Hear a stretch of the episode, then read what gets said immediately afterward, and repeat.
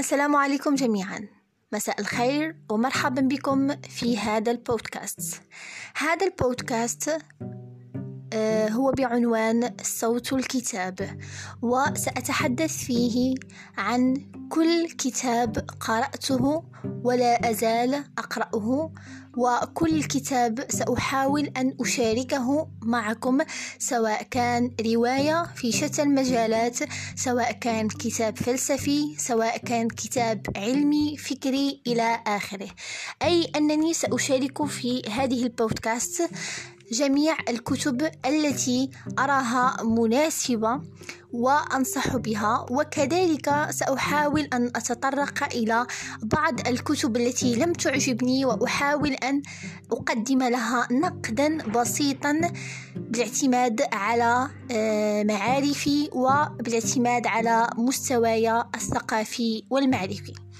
إذا بودكاست مرحبا بكم في بودكاست صوت الكتاب. ستسمعون في كل حلقة كتابا معينا أحداث معينة معلومات جديدة ومراجعة آه، حول كل كتاب على حدة. إذا ارتأيت أن أبدأ هذه السلسلة برواية آه، كانت بالنسبة لي من أجمل الروايات التي قرأت وهي رواية نادي قراءة جين أوستن للكاتبة الأمريكية كارين جوي فولر كما يعلم جميعا أن هذه الرواية ستجدونها آه، فيلما بنفس العنوان لكني ارتأيت أن أقرأ الرواية أولا وبعد ذلك أشاهد الفيلم لرغبتي الشديدة في آه، قراءة الرواية. بعد ذلك مشاهدة الفيلم كما أنني أفضل قراءة آه، الكتاب والتمعن في الأحداث وتخيل تلك الأحداث قبل أن أراها مصورة وقبل أن أراها في مشاهد متعددة. إذا قراءة نادي آه، أو نادي قراءة جين أوستن للكاتبة الأمريكية كارين جوي فولر. إذا كارين جوي فولر ولدت آه، في 7 فبراير سنة 1950 هي روائية وكاتبة ومؤلفة وكاتبة خيال علمي. حائزة على مجموعة من الجوائز منها جائزة جون كامبل جورج لأفضل كاتب جديد وكذلك جائزة عالم الخيال لأفضل مجموعة وجائزة نيبولا لأفضل قصة قصيرة. إذا نادي قراءة جين أوستن. أولا أستطيع أن أقول بأن هذه الرواية هي تتمحور حول مجموعة من السيدات يؤسسن نادي قراءة خاص بروايات جين أوستن الكاتبة الإنجليزية التي تعد رواياتها من الكلاسيكيات الأدبية التي لا تخفى عن الجميع. هؤلاء النسوة أو هؤلاء السيدات يؤسسن هذا النادي فيجتمعن في كل شهر لمناقشة أحد روايات أوستن. الجميل في الأمر هو أنه عند مناقشتهن للرواية يبدين آراءهن الشخصية انطباعاتهن حول الكتاب أو حول الرواية ويحاولن أن يناقشن تلك الأحداث. فنكتشف بأن كل سيدة منهن لديها منظور مختلف لديها طريقة مختلفة في التعبير عن ما فهمته واستوعبته من الرواية. إذا نستطيع أن نقول بأن هؤلاء السيدات قد تشاركن حب القراءة وشغف المطالعة وشاركن عشق قراءة روايات جين أوستن. هذه الروايات التي أنا شخصيا أظن بأن كل قارئ يجب أن يكون مطلعا عليها ولو يقرأ رواية واحدة لجين أوستن. هذه الروايات الرومانسية التي تجعلك يعني تتخبط في مشاعرك وتفتح لك الباب لرؤية جديدة. هذه الروايات تستطيع أن تطلع عليها باللغة التي تتقنها ويحبذ أو يفضل أن تطلع عليها أو أن تقرأها بلغتها الأصلية ألا وهي الإنجليزية. إذا من بين هؤلاء السيدات كان هناك رجل واحد فقط.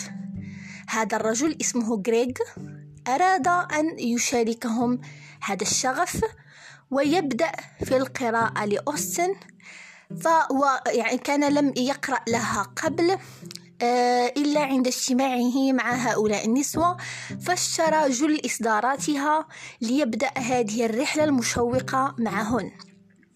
غريغ كان شخصا محبا لكتب الخيال العلمي وكان مطلعا على هذا المجال أكثر من أي مجال آخر. ففرصة الانخراط في مجال آخر لا سيما آه، إن كان الأدب الكلاسيكي كان عبارة عن فرصة لا تعوض بالنسبة لغريك إذا نادي القراءة الخاص بجين أوستن كان يتكون من جوسلين وهي مقترحة يعني تأسيس هذا النادي. جوسلين عرف عنها آه، انضباطها والتزامها بالوقت واحترامها لخصوصيات الآخرين. جوسلين كانت هي مثل الأم الصديقة الأخت التي تلجأ إليها عندما تضيق بك الدنيا. وجوسلين أيضا كانت هي الصديقة المقربة لسيلفيا. وسيلفيا هي عضوة أخرى في هذا النادي. فجوسلين وسيلفيا كانتا ولا زالتا صديقتان منذ الطفولة. نرى من خلال أحداث هذه الرواية بأن سيلفيا قد هجرها زوجها في الرواية لأنه أحس بالملل والروسين بعد 32 عاما من الزواج. سيلفيا كانت تختلف في طباعها عن جوسلين لكن مع ذلك كانتا متفاهمتين أو متفاهمتان إلى أبعد الحدود. وهذا ما جعل صداقتهما تستمر لوقت طويل. هناك أيضا العضوة الثالثة وهي برناديت. برناديت كانت تتمتع بحس في الفكاهة وكانت هي الأكبر سنا منهن جميعا. كان عمرها يتجاوز الثامنة والستون من عمرها. وهنا نجد أيضا عضوة أخرى وهي الرابعة وهي أليغرا. أليغرا هي البنت الوحيدة لسيلفيا التي كانت نستطيع أن نقول بأن أليغرا كانت متمردة نوعا ما وكانت مثلية وبذلك كانت تقتنص أي فرصة لإعلان مثليتها والدفاع عن حقوق المثليين. وكانت كان شعارها بأن الكل يجب أن يتقبل حقيقة أن شخص مقرب منه مثلي أو قد يكون مثلي دون أن تكون هناك أي صراعات بين المثليين وغير المثليين. وهناك أيضا عضوة أخرى وهي برودي. برودي هي أستاذة للغة الفرنسية في الثانوية وهي متزوجة من دين. برودي كانت سعيدة في زواجها والذي ميز برودي أنها كانت دائما مختلفة عن الأخريات فكان لها دائما رأي مضاد تدافع عنه بشراسة. ومن خلال أحداث الرواية نستطيع أن نقول بأن برودي كانت دائما ما تحاول أن تتحدث باللغة الفرنسية أو أن تقول بعض العبارات والكلمات باللغة الفرنسية بالرغم من أنها ليست فرنسية. فهنا يعني نستنتج بأنها كانت تحب اللغة الفرنسية فبذلك كانت يعني تقتنص أي فرصة للتحدث بها سواء في المدرسة أو خارج المدرسة التي كانت تدرس بها. وهناك غريغ وهو الرجل الوحيد الذي كان في هذه المجموعة. غريغ الذي ترعرع مع ثلاث أخوات يكبرنه سنا. كان بسيطا في هندامه ووسيما بدرجة عادية لكن في نفس الوقت ملفتة للأنظار. لا سيما في أحداث الرواية نرى بأنه هناك تطور في العلاقة التي جمعت بين غريغ وجوسلين. إذا أستطيع أن أقول بأن الرواية بالنسبة لي جميلة جدا لأني أولا من معجبات جين أوستن قد قرأت لها جل رواياتها ولا زلت لحد الآن أعيد قراءة تلك الروايات في كل فرصة ممكنة سواء باللغة الإنجليزية أو باللغة العربية. لكن أنا أنصح الجميع أن يقرأ لها باللغة الإنجليزية إن كان ذاك الشخص يتحدث باللغة الإنجليزية.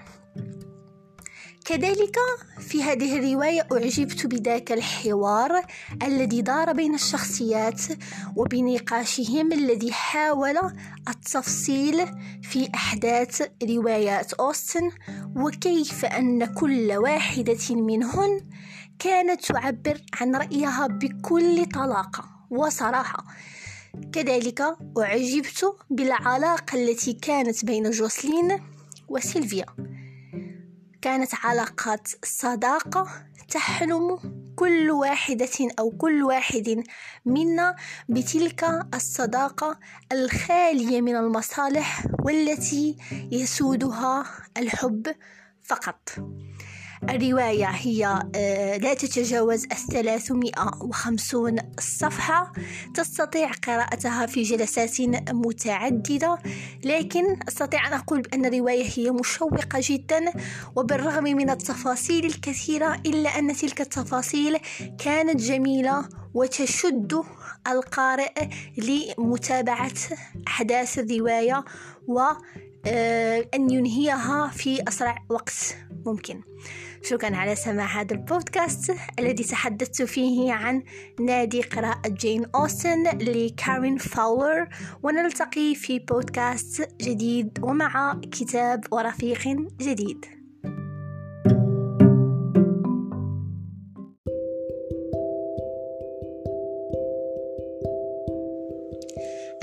عليكم. مرحبا بكم من جديد في بودكاست صوت الكتاب. اليوم ارتأيت أن أقدم لكم أو بالأحرى أقرأ لكم مقالا قد طالعته وهو عبارة عن حوار بين الكاتبة الجزائرية فضيلة الفاروق وبين إعلامية بحرينية اسمها بروين حبيب. إذا هذا المقال هو بعنوان الاغتصاب كثيمة أدبية. في لقاء خاص ومطول مع الكاتبة الجزائرية فضيلة الفاروق استمر ليلة حتى كاد النهار يطلع. وجدتني أعود معها في محاورة عميقة إلى أعمالها المفقودة من المكتبات تماما. كان سؤالي بسيطا في البداية. ولم أتوقع إجابة حادة منها. تشكل بالمختصر معاناة كاتبة خطت طريقا صعبا بثيمة لا يتقبلها حتى معشر المثقفين. ثيمة الاغتصاب. تقول الفاروق مشكلتي ليست مع القارئ العربي بل مع اللوبي الذي يتحكم في ذائقته. ويبدو أن هذه السيمة من أكثر ما يقلق هذا اللوبي على رأيها. ولمن لا يعرف بالضبط عن ماذا أتحدث سأعود بكم إلى أول أعمالها الرواية الروائية مزاج مراهقة الصادرة عن دار الفارابي بيروت وهي رواية مررت بذكاء ميكانيزمات تشكل النضج العقلي والنضج العاطفي لدى المرأة في مجتمعنا. وقد اعتبرتها دوما الرواية المفتاح لقراءة فضيلة الفاروق لارتباطها بتشريح المرحلة الحساسة التي تتكون فيها مشاعر الأنثى. في هذا العمل تقف الكاتبة مطولا عند علاقة الأنثى بأبيها. قبل مرحلة البلوغ واصفة إياه بالغائب الحاضر. مع التركيز بشدة على الهوة العميقة بينهما. فيما يتعلق بالتواصل إلا ما ندر من المواقف. كموقف إعادة لويزا بطلة الرواية إلى الحظيرة العائلية حين فكرت مجرد تفكير بمغادرتها.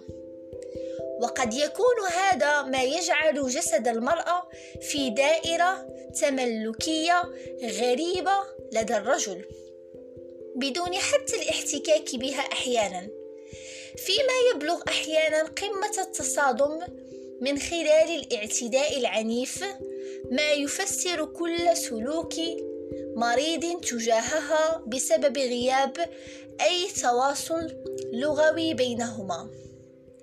في رواية تاء الخجل الصادرة عام 2003 عن منشورات رياض الريس ببيروت والتي تلي الرواية السابقة الذكر ندخل في سيمة الاغتصاب من باب الأبوة المعطوبة العاجزة عن حماية ابن الثمان سنوات والتي تموت منتحرة بعد الإلقاء بنفسها من أحد جسور قسطنطينة.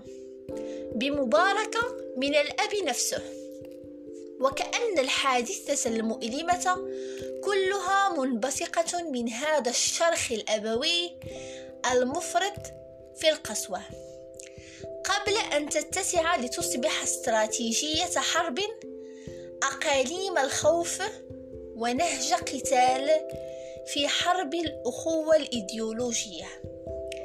خلال فترة التسعينيات في الجزائر منعكسة بشكل مكثف في الخطاب الديني للتطرف الذي تضع الكاتبة جزءا موثقا منه في نصها لتوضيح أصول الدعوة التي استباحت جسد المسلمة بعد إيجاد مبررات لتكفيرها من طرف المسلم في حالات الحرب الماثلة. يصنف هذا النص كنص متفرد في السرديات العربية من حيث الموضوع. ولا يزال يثير سجالا جادا وحادا على المستويين الإعلامي والأكاديمي. ولكنني لم أعثر عليه كدراسة شاملة لمجمل الأعمال. وأقصد بذلك الأعمال الثلاثة للفاروق تحت عنوان سيمة واحدة. كونها في اكتشاف الشهوة وأقاليم الخوف الصادرتين عن الدار نفسها. تمضي في المشروع ذاته مزيحة الستار عن الاغتصاب الزوجي في ظل الشرعية الدينية المتبناة في القوانين المتعلقة بالأسرة في العالم العربي. وأقصد بذلك في رواية اكتشاف الشهوة. ثم عن الاغتصاب الإيديولوجي بكل أشكاله على مستوى الداخل والخارج في القضاء أو عفوا في الفضاء العربي كانتهاك إنساني في أبشع أشكاله أي في أقانيم الخوف. فكرة الرواية في اكتشاف الشهوة مبنية على زواج مدبر بحيث يتم الزواج أو الصفقة بعقد غريب بين مغترب سبق له الزواج بفرنسية وشابة جزائرية عانس. كمجاز لفظي اجتماعي متفق عليه في العالم العربي للتقليل من شأن المرأة غير المتزوجة. يبدو الاتفاق منطقيا ليحصل الزوج على زوجة تقليدية من بلاده. وتحصل العانس على زوج يرفع من مكانتها الاجتماعية ويمكنها بشرعية كاملة من ممارسة حقوقها الجنسية. بحكم أن لا طريقة أخرى غيرها تمكن المرأة من ممارسة الجنس في ظل المجتمعات المحافظة.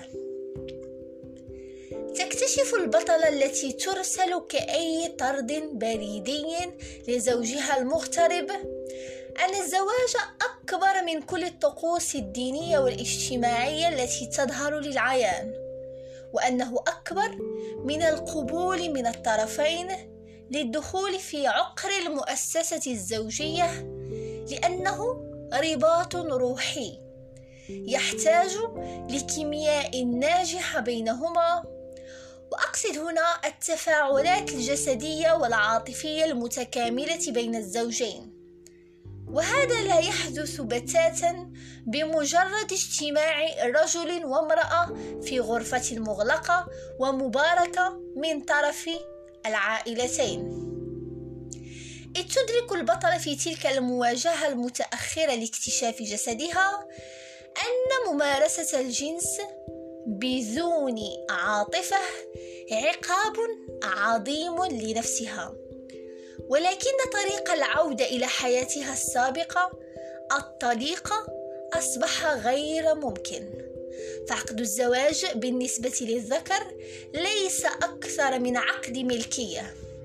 لهذا يصعب عليها أن تسلم الزوج جسدها فيما ينفذ صبره بعد أسبوع من الانتظار فيغتصبها. لتنتهي مرحلة من حياتها إلى الأبد وتدخل مرحلة جديدة من الارتباك. ليس فقط فيما يخص ما فقدته من صلاحيات تجاه جسدها بل في اكتشافها لحقيقة مأساوية وهي أن الجسد الذي حافظت عليه طويلا حتى بلغت سن العنوسة لم ينل المكافأة التي يستحقها. ولعل مشهد فض العذرية في هذا النص بالذات كان أكثر مشهد مأساوي قرأته في حياتي كلها. حين قالت حاصرني في المطبخ ومزق ثيابي ثم طرحني أرضا واخترقني بعضوة ورمى بدم عذريتي مع ورق الكلينكس في الزبالة في غياب كامل للغة الحوار بين الرجل والمرأة.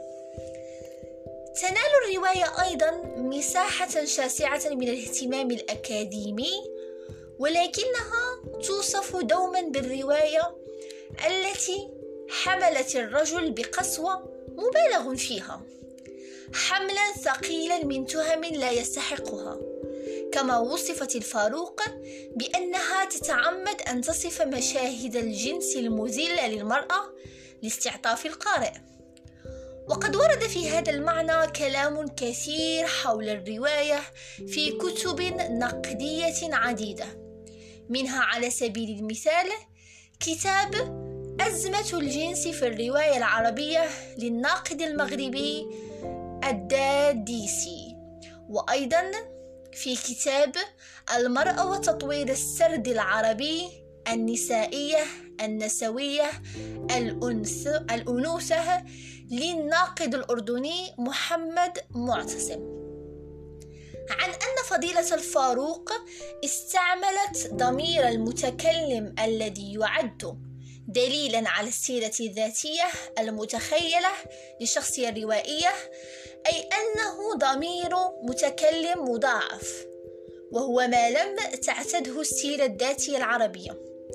إنه اختراق لجدار الصمت ولجدار التوقع والتلقي وكذلك اعتماد الوضوح الصارم والصادم لإقرار وقع قائم وقاتم بوعي ثابت وحاد وبألفاظ غير مجاملة. شيء متفرد تماما في أدبنا العربي ينهض في الروايات الثلاث للفاروق ولا يتوقف عند أي سقف. وقد تحدثت معها في هذه النقطة بالذات عسى أن أعرف تتمة هذا الخطاب القتالي لديها. وإلى أين سيصل؟ فذكرتني برواية لا تخبري ماما للرواية الروائية الأيرلندية توني ماغواير الصادر عن المركز الثقافي العربي الدار البيضاء وبيروت بترجمتها العربية. إلى أن موضوع الاغتصاب ليس مقبولا في كل المجتمعات ليس كجريمة بل كفعل إفصاح عنه. لهذا سئلت ماغواير عن هدفها من نشر سيرتها البائسة تلك كردة فعل شنيعة تجاه مأساتها. وترى الفاروق أن قضايا النساء الشائكة مثل الاغتصاب تحديدا والتحرش تخص تخصهن بشكل فردي لهذا ليس من السهل أن يحصلن على تعاطف المشرعين بل إن طرحهن لهذه القضايا عبر نتاج أدبي يقف عند الحدود اللغوية والأشكال السردية وإشكالات نقدية أخرى كثيرة. بدون التوغل في المأساة الإنسانية التي يحملها. وهذا استخفاف مورس بطرق مختلفة ضد الوجع الإنساني والنسائي في العالم أجمع. مع أنه في نهاية المطاف يجب أن نفهم ونفكر ونقيس كل نص سردي بطريقة لا تنفصل عن السياق الأخلاقي المنصف. على الأقل ليرتفع منسوب الغايات الحسنة الممكن تحقيقها من خلال المنجز الأدبي. أما في ختام حديثنا فقد قالت فضيلة إنها كسبت قراء مقاتلين آه، مثلها متميزين وشجعانا. قالت بالضبط قرائي ليسوا قراء متعة إنهم فعالون بالمعنى الإيجابي. وسنقطف ثمار عملنا المشترك معا. هذا كان هو مقال الذي كتبته بروين حبيب والذي تضمن حوارا بين بينها وبين الكاتبة الجزائرية فضيلة الفاروق. أرجو أن تستمتعوا بهذا البودكاست وألقاكم في بودكاست جديد.